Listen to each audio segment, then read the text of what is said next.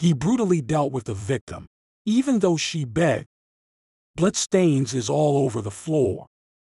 A brutal, cruel, and horrible murder of 66-year-old Marie Collins on Easter Saturday in 2020 and her brother Wayne Johnson, 62, the following day shaken the whole beautiful Australia. Welcome back to our channel. Today we come to one of Australia's most brutal murder cases. And the killer has an unexpected background.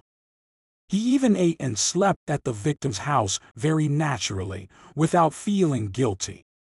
He is Luke Fawcett. Luke was a man that most people would believe from the beginning because of his charisma, youth, and the fact that he was a psychologist. Yet, hidden beneath his mask was a heartless and deluded murderer. So what is the motive for this heinous crime?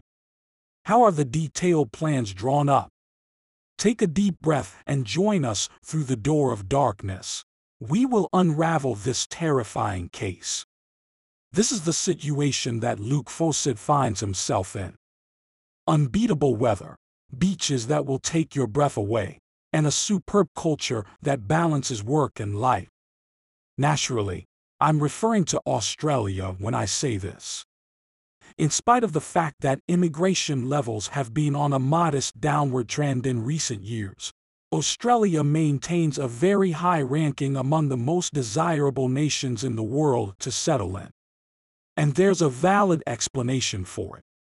The majority of what individuals are seeking can be found in Australia, including a diverse collection of contemporary cities, all of which are positioned in a climate that is warm and fulfilling, an exceptional healthcare system, and a dynamic outdoor culture. The isolation of the country from the rest of the world is both a strength and a weakness, depending on how you look at it. If you lived in Perth, the capital of Australia, you would have to drive almost 1,300 miles in order to reach Adelaide, the city that is immediately adjacent to Perth. However, this does not prevent more than 1.4 million people from calling Perth their home. Marie Collins was one of those people who made their home in the City of Light. In the year 2020, Marie was just starting off in her senior years, when she was in her prime. And by the time she reached the age of 66, she had reached the senior years of adulthood and was eagerly anticipating a more relaxed and tranquil way of life. She was the second youngest of her family of six children, following in the footsteps of her brother Wayne Johnson, who was the youngest of the lot. Marie was a devout follower of Christ, who was very involved in the life of her local church community, and took part in a wide variety of church-related events. And because of the kind of person that she is, she never turned away anyone who was in need of assistance. In addition to that, she was exceptionally talented in the areas of style and domesticity, and she spent some of her time working in a local clothes store. As we develop into adults, every one of us does it with a unique degree of childlike curiosity. While some of us want to see everything the world has to offer, others just want to find a place to call home. And in Marie's case, the latter was by far the more accurate description.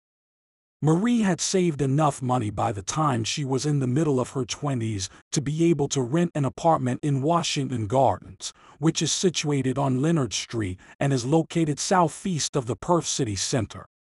Not only would this be her first house, but it would also remain her home for the rest of her life, as evidenced by the fact that she was still residing there 40 years later.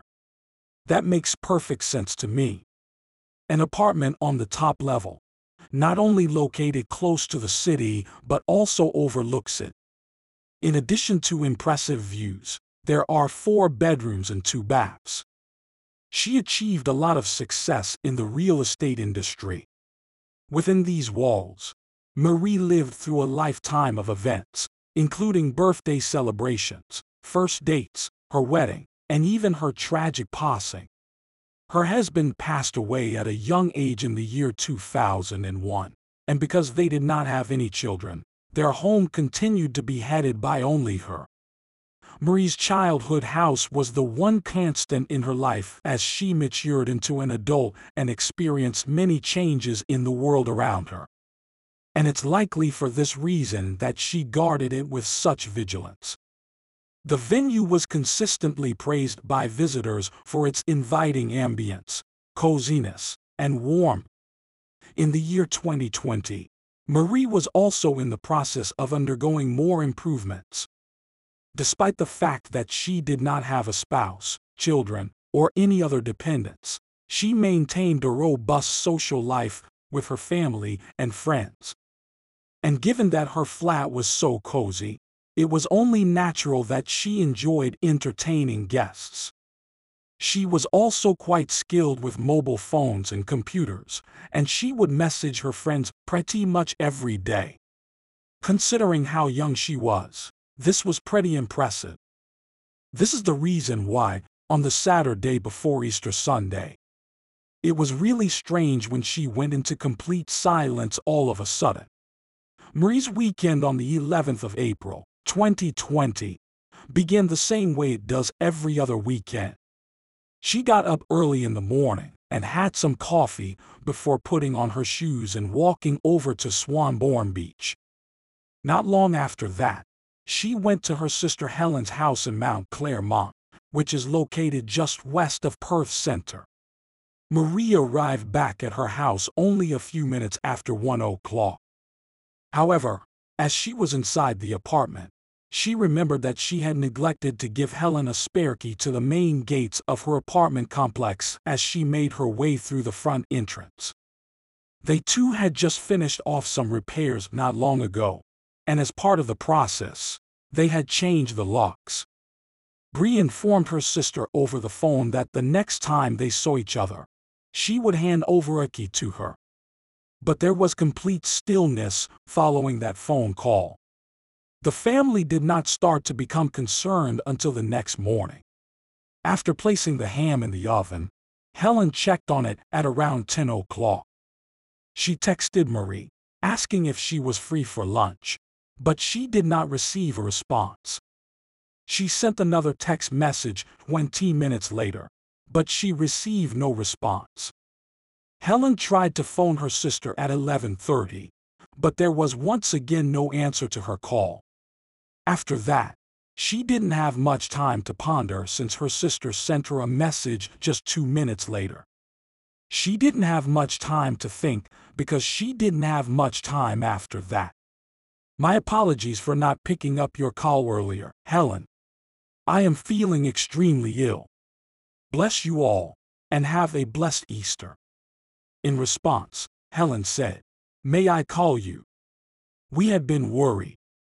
That was followed by Marie's response, which was, I have lost my voice. Unfortunately, as I said, I'm quite ill. I really appreciate you taking the time to share your ideas. The first stillness that Marie maintained was odd.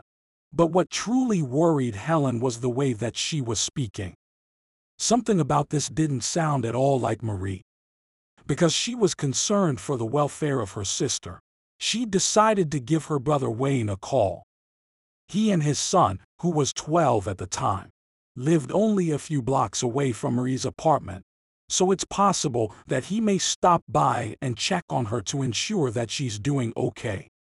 And after texting Marie but not receiving a response from her. In addition to it, he started to worry. Just now, texted Marie, he said in a message that he had sent to Helen. No response.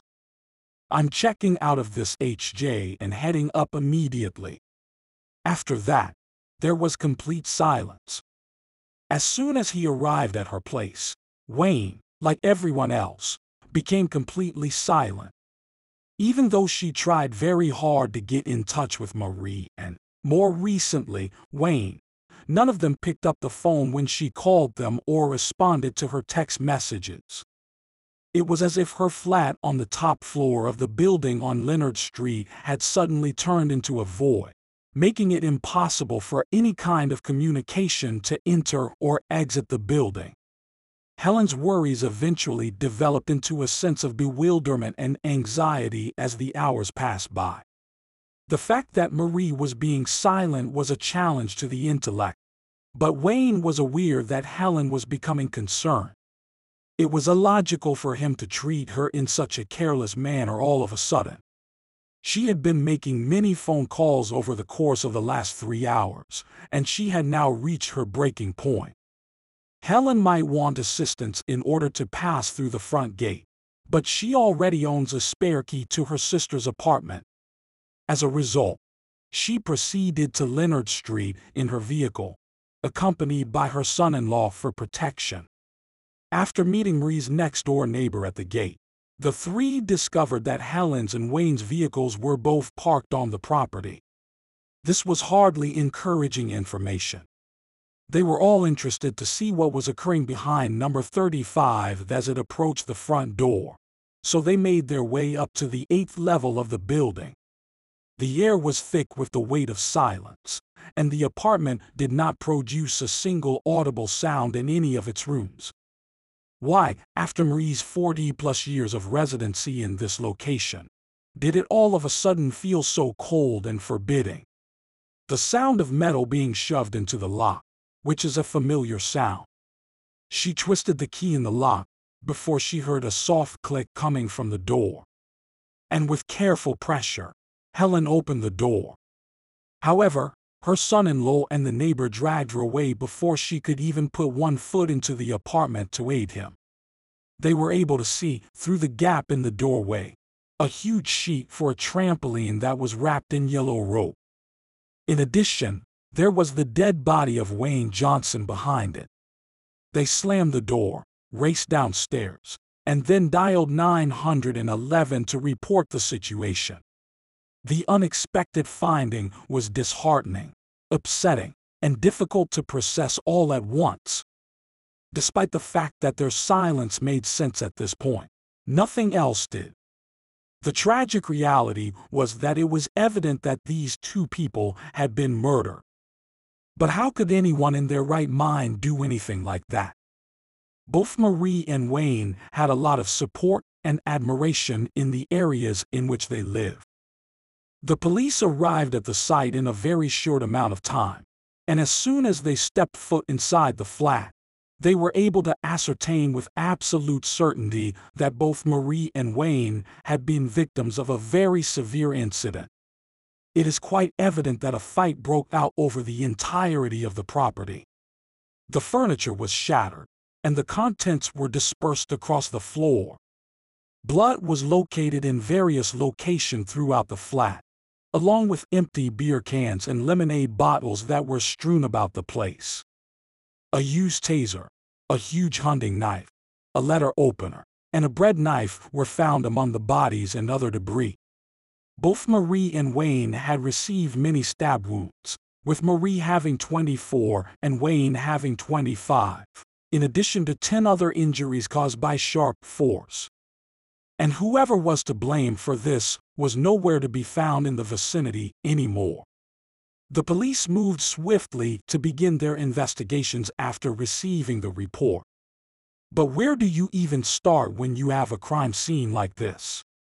There were no obvious traces of a break-in, and given that it was the top level of an apartment building with eight floors, it is highly improbable that the murderer entered through one of the windows.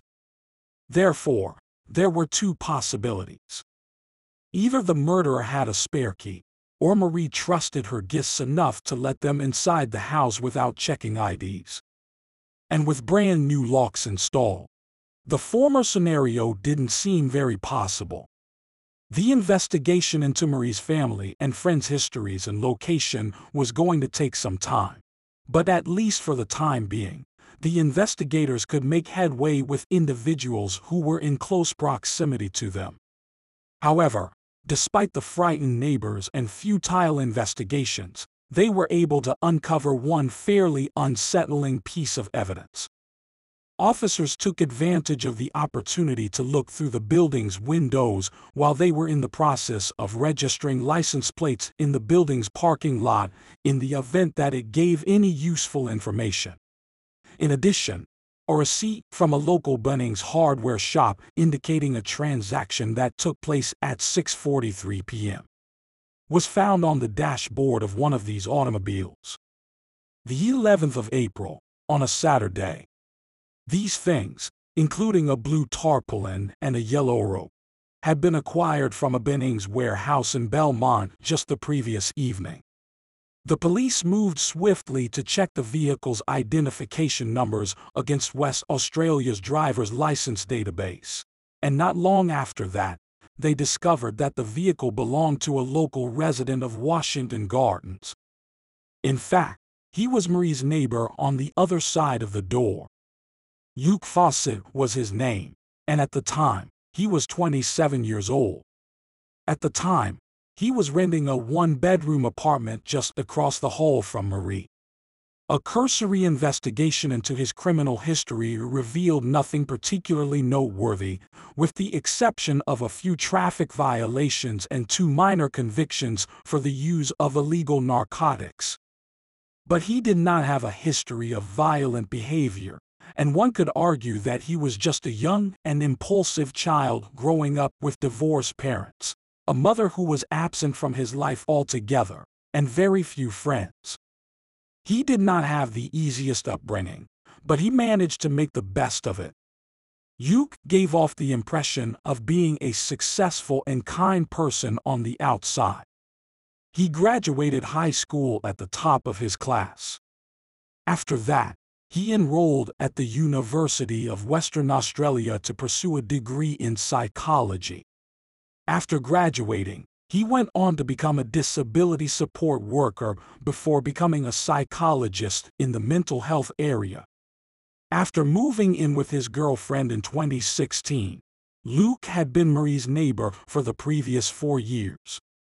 He had worked part time at a nightclub to help him get through his degree, and after graduating, he moved on to become a disability support worker. Luke and Marie were neighbors with a typical connection. They were not necessarily friends with one another, but they were always there for one another. In addition, he had previously assisted her in moving furniture, resetting her printer, and altering her Facebook password during his several visits to her residence.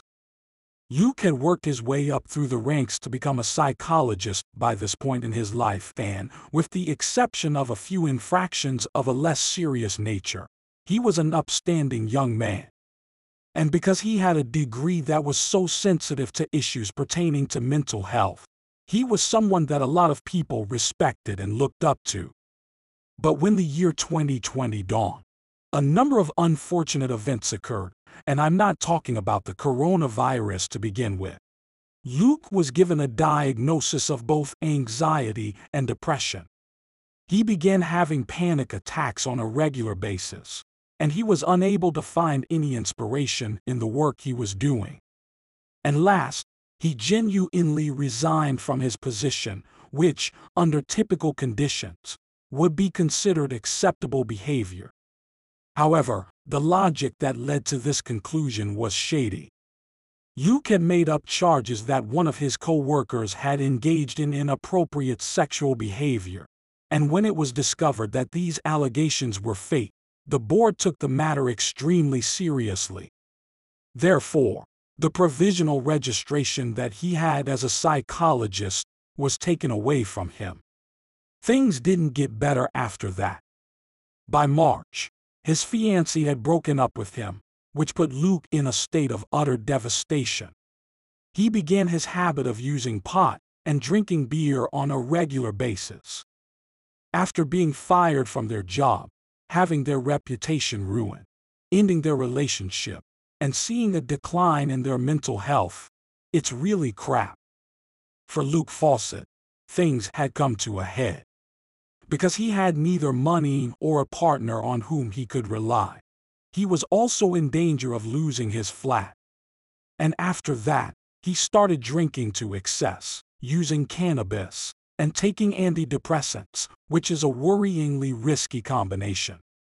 As the cops started taking a closer look at Luke, with the help of the recently discovered receipt, they were able to determine that he had checked himself into a nearby hospital on this particular day to receive treatment for his injuries, which included a dislocated shoulder and various cuts. The footage from the surveillance cameras indicated that he arrived just after 3 o'clock in the afternoon. Therefore, the cops made the decision to pay him a short visit. He said that he had fallen down the steps while carrying a steak knife which was the cause of his injuries.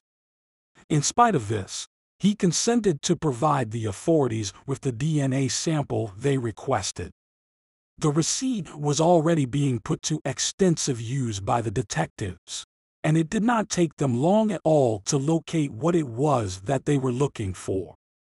At 6.43 p.m. On the evening of Saturday, April 11, Luke Fawcett was seen by a surveillance camera at the local Bunnings warehouse lazily wandering into the store before purchasing, you guessed it, yellow rope and blue tarpaulin. This occurred on the same day that Marie was reported missing. After that, he left the room slowly and carefully. A neighbor also came forward to report that earlier in the day, she had seen an unknown person acting suspiciously outside of her apartment. This information was provided by the neighbor who came forward. He was sobbing to himself as he paced up and down the room. The suspicious neighbor decided to take a picture of the visitor, and it turned out to be Luke. And I deeply regret this. The DNA of Luke Fawcett was determined to match the samples that were obtained from the crime site after they were matched to the DNA that was found at the scene of the crime. His blood was found splattered all over the flat, mingled with Marie's and Wayne's as well as other people's blood. It's unfortunate for Luke, but the police had no trouble understanding what this fresh evidence meant. By the time these pieces of evidence came to light, Luke already had far too many ties to the location of the crime. In addition, on April 13, 2020. He was formally taken into custody for the murders of Marie Collins and Wayne Johnson. The police had the legal power to access the man's house and his automobile once he was taken into custody. The contents of both locations were overwhelming and unsettling to the police who searched them. It was revealed that Luke had been plotting the murder of Marie for a considerable amount of time. A month before, he had gone out and purchased two stun guns as well as a set of handcuffs for himself. And although the next piece of proof isn't accessible to the general public, I wish it was.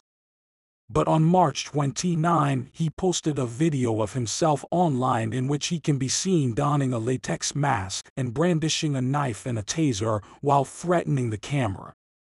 If the individual in question did not reveal their banking information in this video, they were threatened with serious injury or perhaps with their life. He stated that we have two options, the simple one or the difficult one. If you choose the difficult path, you are going to suffer serious injuries. And if you continue to press me, I shall have no choice but to end your life. The authorities would also locate notes in Luke's vehicle, including one that detailed a checklist that included wire ties, silent shoes, and a baseball bat. The second list was titled Interrogation, and it included spraying pepper spray in the eyes and possible hiding places. Luke said that the video was one element of a home invasion scenario for a couple that was taking place online and that the to-do lists were for a different computer game.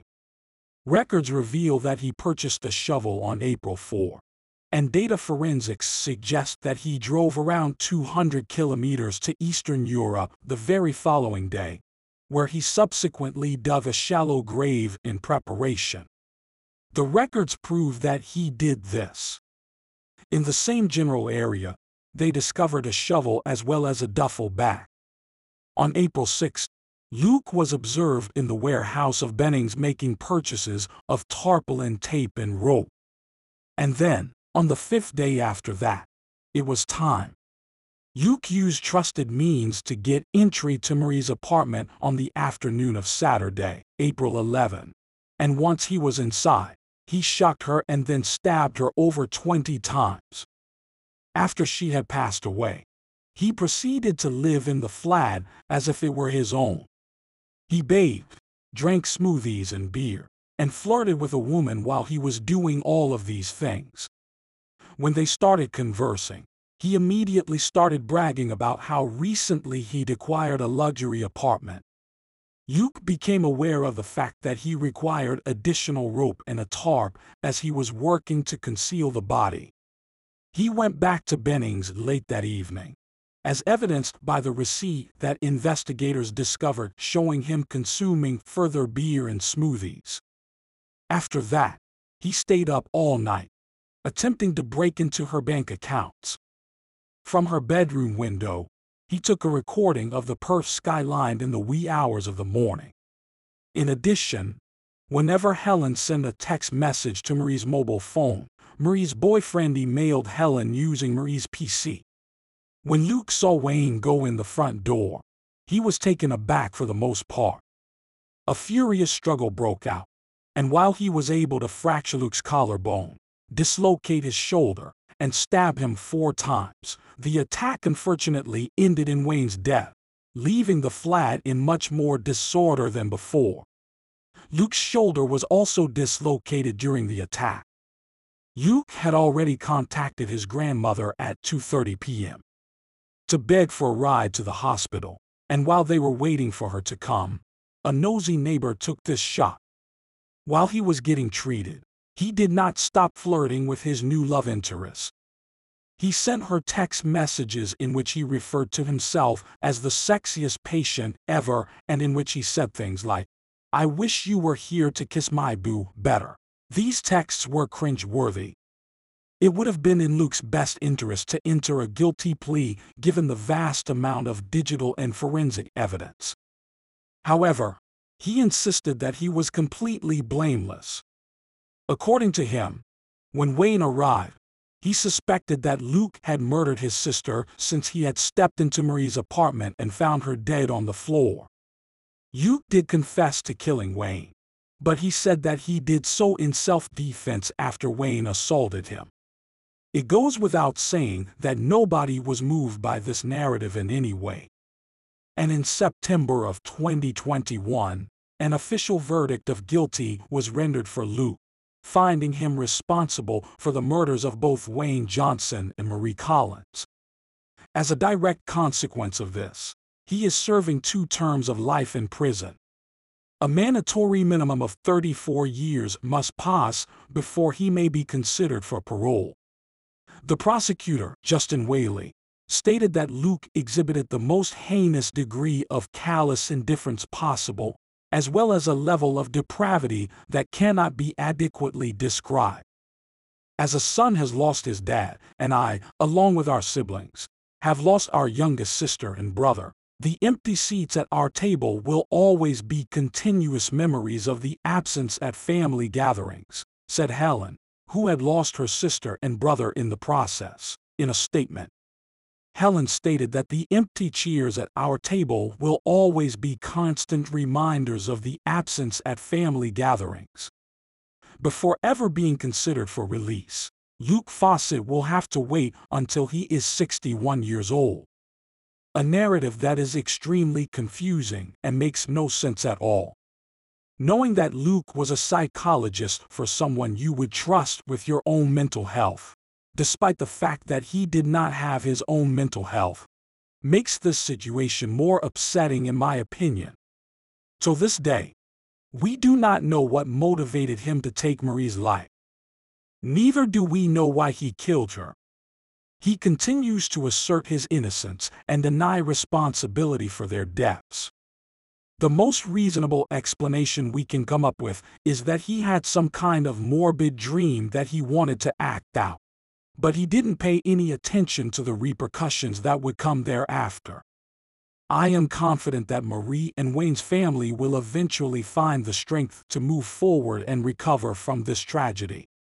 Thank you for following this case closely.